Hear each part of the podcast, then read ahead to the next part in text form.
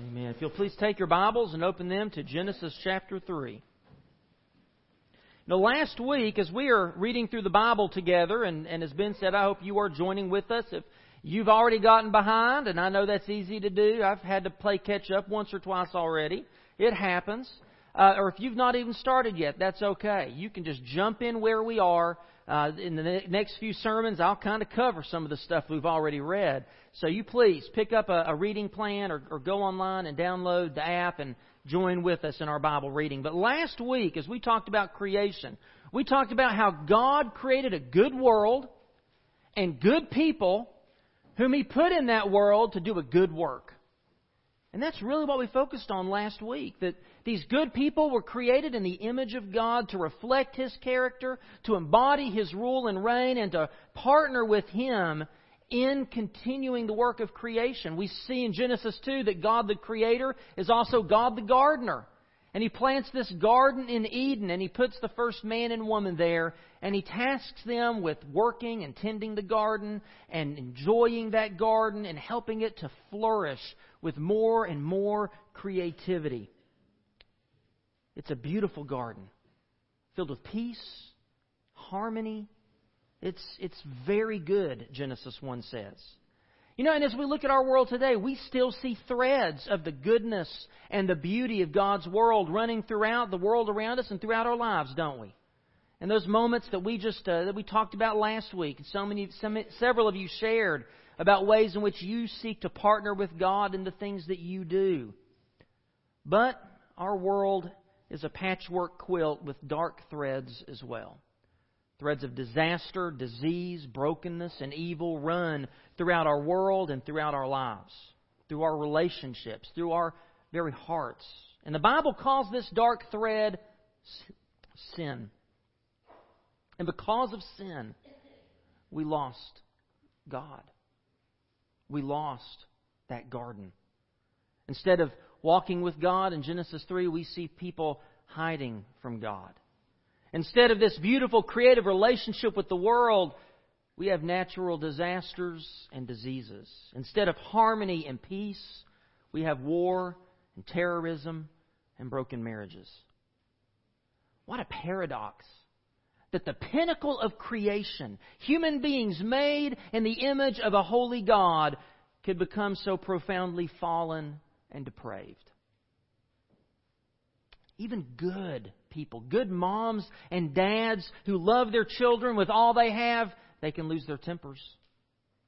Generous business men and women can say things that wound or deceive. Hardworking and honest people can selfishly neglect the poor. No matter how good we might be, we can't escape the selfishness and the darkness that we find in the human heart. So let's look at Genesis 3 to discover just how this happened. How did we lose God in the garden? How has God's good and beautiful world become so broken? And this story isn't just the story of Adam and Eve.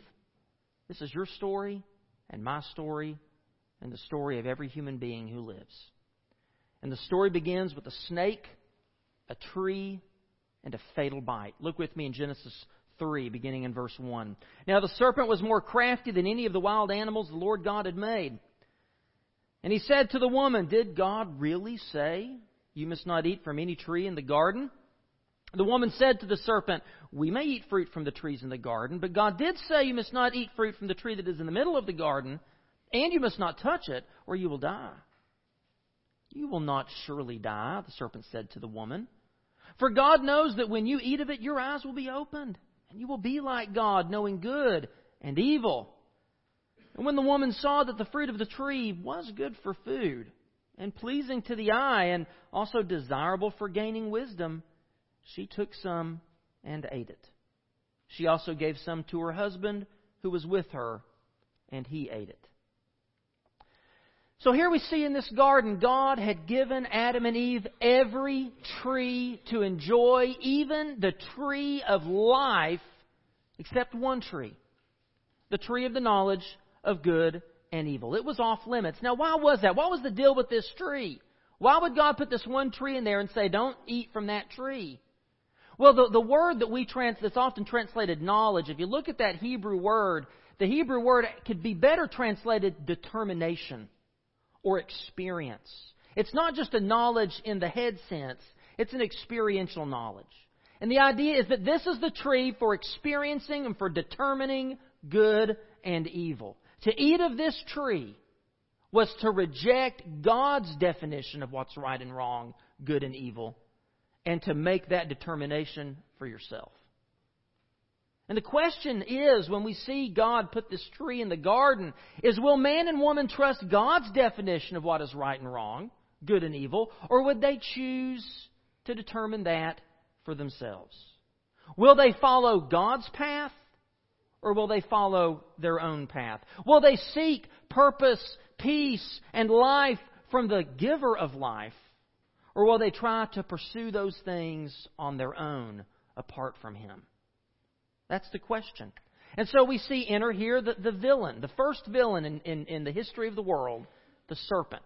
Now, John tells us in Revelation 12:9 that this serpent was Satan himself. John writes this The great dragon was hurled down, that ancient serpent called the devil or Satan, who leads the whole world astray.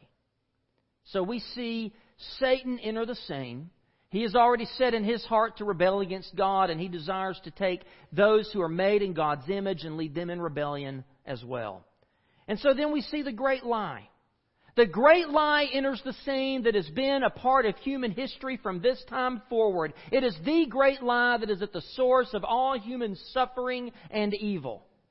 And it is the idea that Satan whispers and plants in Eve's mind that God is not good that God doesn't really love you, that God is somehow holding out on you.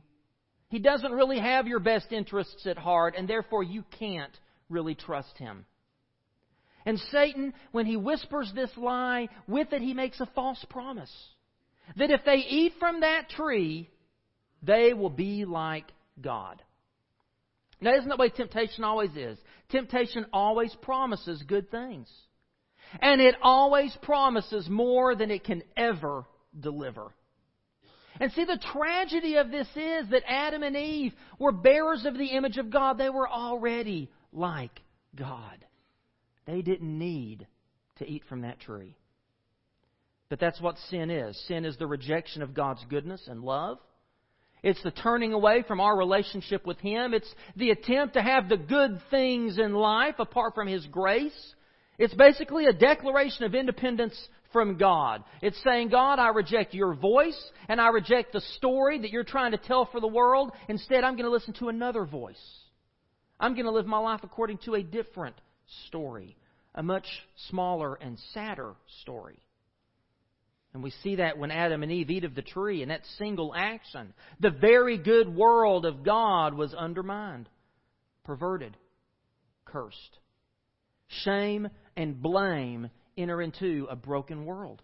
Now, we call the effects of sin the curse. Now, the curse is equal parts God's judgment and the natural effects of rejecting God and trying to live life apart from the life giver. So it's both God directly bringing judgment, but it's also just what happens when we turn from the light into the darkness. And basically, everything everything begins to unravel. Look with me at verse 7. Then the eyes of both of them were opened, and they realized they were naked. So they sewed fig leaves together and made coverings for themselves. Then the man and his wife heard the sound of the Lord God as he was walking in the garden in the cool of the day, and they hid from the Lord God among the trees of the garden. But the Lord God called to the man, Where are you? Adam? Where are you? He answered, I heard you in the garden and I was afraid because I was naked. So I hid. And God said, Who told you that you were naked? Have you eaten from the tree that I commanded you not to eat from? The man said, The woman you put here with me, she gave me some fruit. Don't you just love that? And I ate it. It's her fault.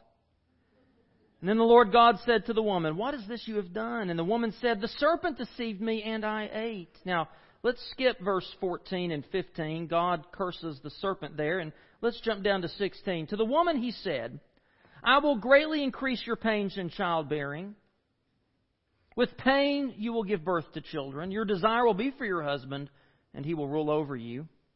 To Adam he said, Because you listened to your wife and ate from the tree about which I commanded you, you must not eat of it.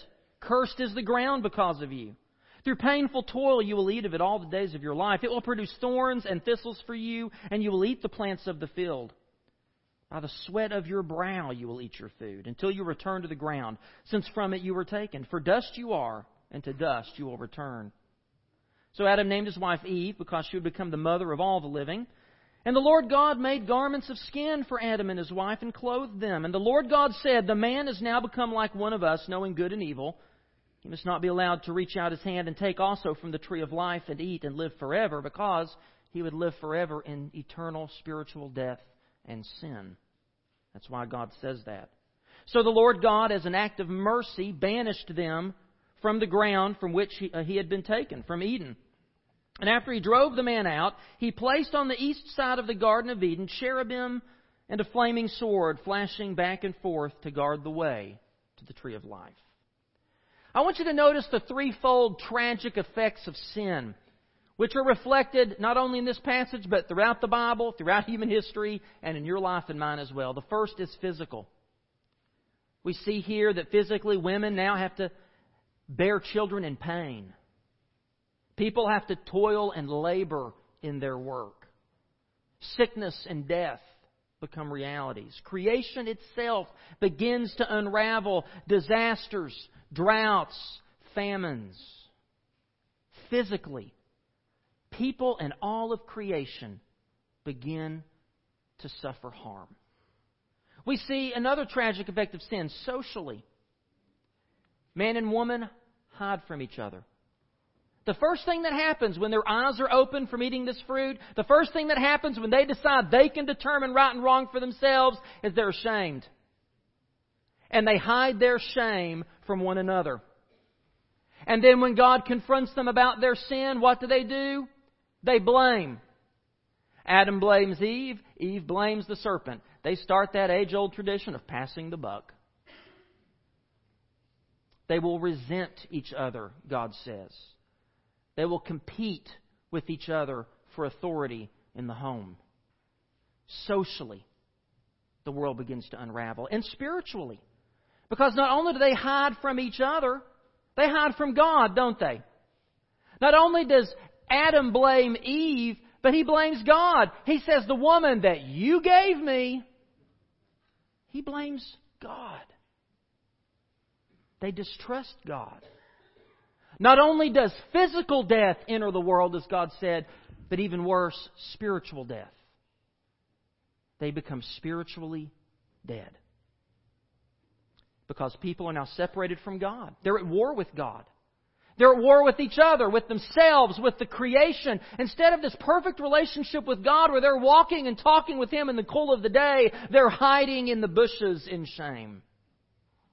Rather than the garden being their home, they are exiled from it. They are cut off from the tree of life. Instead of this perfect partnership, Adam and Eve are now hiding from each other, blaming and distrusting each other, and instead of having dominion over creation, they have now become subject to creation. And we see this shame and blame filled broken world as we continue to read in Genesis. It spirals out of control. It's a world in free fall. Everything just gets worse and worse. The wickedness of the human heart grows and intensifies with each succeeding generation. We see Cain murders his brother Abel out of jealousy. He takes from his brother the gift of life given by the Creator, something only God should ever have the right to take. He extinguishes that breath of life in his brother and destroyed a fellow bearer of God's image. And where Cain murdered in the passion of the moment, we see then a next generation where Lamech turned murder and violence into a pursuit, a hobby. He bragged about being more vengeful than Cain. And Lamech began to acquire wives as if they were property. Now, I don't think anything highlights how fast humanity becomes so depraved like Genesis 4, verses 23 and 24. Look at those with me. And as you look at that, the first song in the Bible is the song that Adam sings in Genesis 2 when he says, This is now bone of my bones and flesh of my flesh. She shall be called woman, for she was taken out of man. So Adam meets Eve for the first time and he breaks out into a love song. It's the first song in the Bible. But I want you to look at the second song in the Bible. In Genesis 4, verses 23 through 24, Lamech said to his wives, Adah and Zillah, listen to me. Wives of Lamech, hear my words. I have killed a man for wounding me a young man for injuring me. If Cain is avenged seven times, then Lamech seventy-seven times. The first love, the first song was a love song. The second song was bragging about violence and murder how far humanity had fallen in such a short time. And then we come to Genesis chapter 6 and 7 and 8 and 9 and we see the story of the flood that sin had spread so quickly, was so pervasive in the hearts and minds of God's people that that's all they thought of. And the story of the flood is a stark reminder of the destructive nature of sin, that the world cannot exist apart from God. And God's image in humanity has become so marred it was nearly unrecognizable. But in God's grace and mercy, He didn't want to wipe humanity completely from the face of the earth, so He chose Noah, the only righteous man alive, to preserve humanity and ensure that God's creation would never be completely devoid of His image. So then after that, people begin to grow, multiply again, and we come to another story in chapter 11, the story of the Tower of Babel. Now, you would think that after the judgment of the flood, after that devastation, the people would have learned their lesson. But the sin nature still has not been dealt with. People, once again, turn against God in rebellion. They refuse to fill the earth. Instead, they strive to make a name for themselves. So rather than bearing God's image into the world and glorifying His name, they only want to kind of circle the wagons and glorify their own name. And so God once again looks down on mankind's declaration of independence from its Creator, and He destroys their tower, their city, confuses their language, and scatters them over the earth. So when you come to the end of Genesis 11, you're left with a very serious question. Can humanity ever accurately represent God on earth? Can people ever really truly live as bearers of the image of the Creator? Is this human experiment an utter failure? And what will God do about the sin and rebelliousness of the human heart and the brokenness of His good world? And so we go once again to the snake, the tree, and the promise of a fatal blow. You see, the story, thank God, doesn't end with Genesis 11. There is a Genesis 12. But you know, it could have stopped right there at Genesis 11.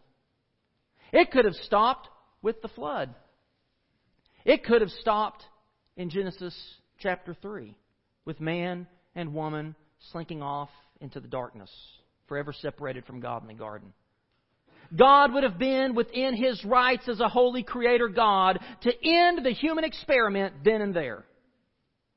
But because God is also a God of love and a God of grace, he kept the story going. In fact, he sets the stage right here in Genesis 3. In the wake of humanity's first act of rebellion, God sets the stage for an audacious plan to redeem the fallen human race. See, when God created the first man and woman in His image, He entered into a partner relationship with them. He would be their God, they would be His people. He would give them eternal life in the garden in perfect harmony with each other, enjoying all the great gifts of creation. Everything was theirs except for that one tree. And so God gave them in the beginning not only a promise, but He gave them a responsibility. They had one rule to follow. They had a job to do and they failed at both. But that's the nature of a covenant relationship with God. You see, God knows that while He is faithful to us, we won't be faithful to Him. And so in every covenant God ever makes throughout the Bible, God always provides a rescue clause in the contract. If His people rebel, yes, there will be consequences. but there will also be a second chance. And from the moment that sin entered the story, God had a plan in mind to rescue his creation from sin. Look back with me at Genesis 3, those two verses we skipped, 14 and 15. So the Lord God said to the serpent, Because you have done this, cursed are you above all the livestock and all the wild animals. You will crawl on your belly, and you will eat dust all the days of your life. And I will put enmity between you and the woman, between your offspring and hers. He will crush your head, and you will strike his heel. What a strange promise. A future descendant of Eve will someday confront the snake the snake will deliver a wounding bite to this man's heel, but this promised man will deliver a fatal blow to the snake's head. Romans 16:20 tells us that Jesus Christ is that promised seed of the woman who came to crush the serpent's head.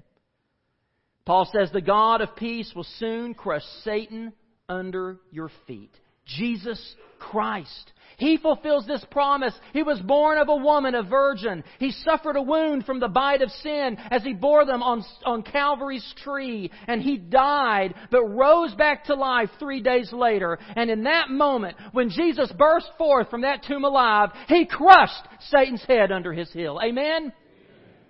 He took the power of death and sin away.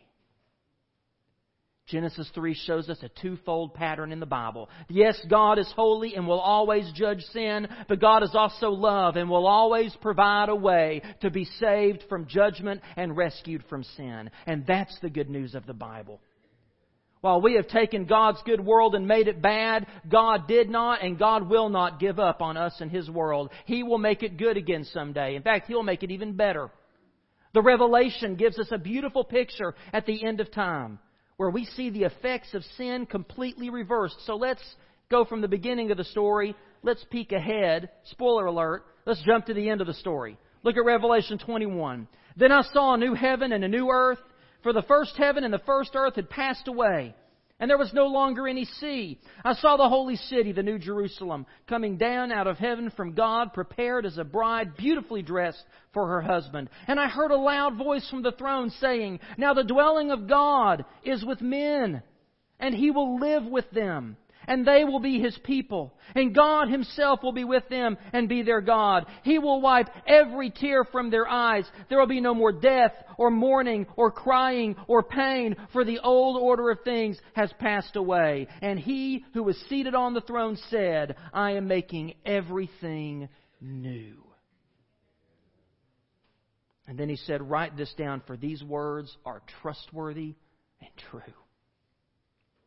The Lord's Supper is a picture of the fulfillment of that promise in Genesis 3. But to partake of this meal, to sit at this table with Jesus, and you are invited to this table. Jesus, as we sang earlier, welcomes everyone with open arms. But to accept an invitation to this table is to accept an invitation into a relationship with Jesus Christ first. Do you know Jesus Christ as your Lord and Savior? Do you have a relationship with Him that is transforming your life the way He will someday transform the entire world? Jesus Christ can make you new. He can and will forgive your sins and restore you to a relationship with your Creator, the relationship you were always meant to have. You see, when you become a Christian, when you confess your sins and you turn them over to Jesus and ask for His forgiveness, God's grace and power begins to erase the curse, begins to erase the effects of sin from your heart. You move from spiritual death to spiritual life as if you were born again. And you are no longer separated from God by your sin, and He welcomes you back into the garden of His presence. And someday when He comes back, you will live fully in the presence of God on a new earth. As a Christian, if you've already experienced this transformation, if you've already confessed your sins and received God's grace, then we can reclaim our role as bearers of God's image. Like a light shining in the darkness, we can do the good work God has called us to do, not in ourselves, but by His grace and power at work through us. And as God begins to put the world back together, He begins to take our wounded and broken relationships and make them whole. As Christians, we should love and serve and honor one another out of love and patience. We should reverse the divisiveness and the shame and the blame that we saw with Adam and Eve. This morning, will you come to faith in Jesus? If you've never trusted Him as your Lord and your Savior, will you come today as a Christian and reaffirm your commitment to follow Jesus, to bear His image in the world, to make disciples? And to do that good work that God has prepared for you to do. Maybe this morning what God needs you to do is to make right a relationship that's gone wrong in your life. Maybe there's been some blame and shame and divisiveness, some distrust and discord at home or with a friend or a coworker or someone in this room.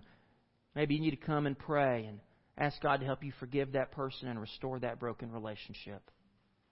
Paul tells us that before we come to the Lord's table, we should examine our hearts. And we should make right those kinds of wrongs in our life so that we can partake of this Lord's table with a pure heart. As we stand and sing, would you do that today? Would you come?